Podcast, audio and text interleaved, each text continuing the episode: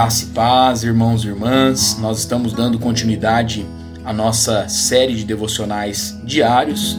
E nós estamos hoje no dia 8 né, de junho de 2020, onde o tema proposto para nós hoje é Vencendo a Amargura.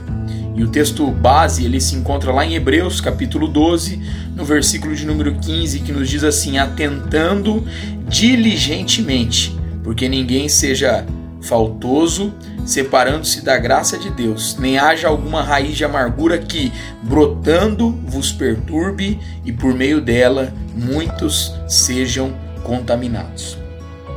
Nos meus pensamentos né, sobre a questão do pastorado, tenho percebido que na igreja muitas pessoas elas lidam com a amargura, com a mágoa.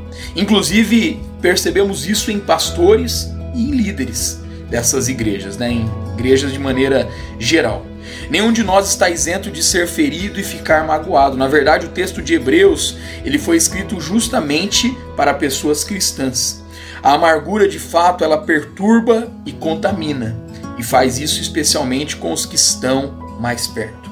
O autor, ele chamado né, o Charles Swindoll, ele escreve autopiedade alimenta como se fosse um bebê, e você verá e terá em suas mãos, num breve período de tempo, um monstro que espalhará o veneno da amargura e a paranoia por todo o seu sistema. Ou seja, recuse a autocomiseração.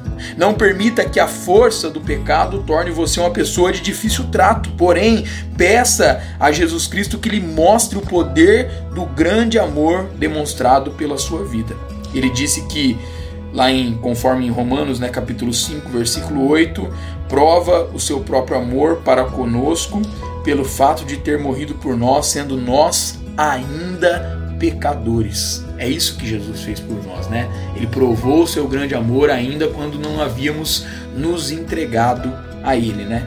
Então que a nossa oração seja, Pai, eu te peço e nós te pedimos que não nos deixes cair na armadilha da autopiedade, que nós venhamos a crer no teu grande amor para conosco e sermos curados a cada dia para a honra e glória do Senhor Jesus. Deus abençoe, meu irmão e minha irmã, a sua vida, a sua casa e a sua família, em nome de Jesus.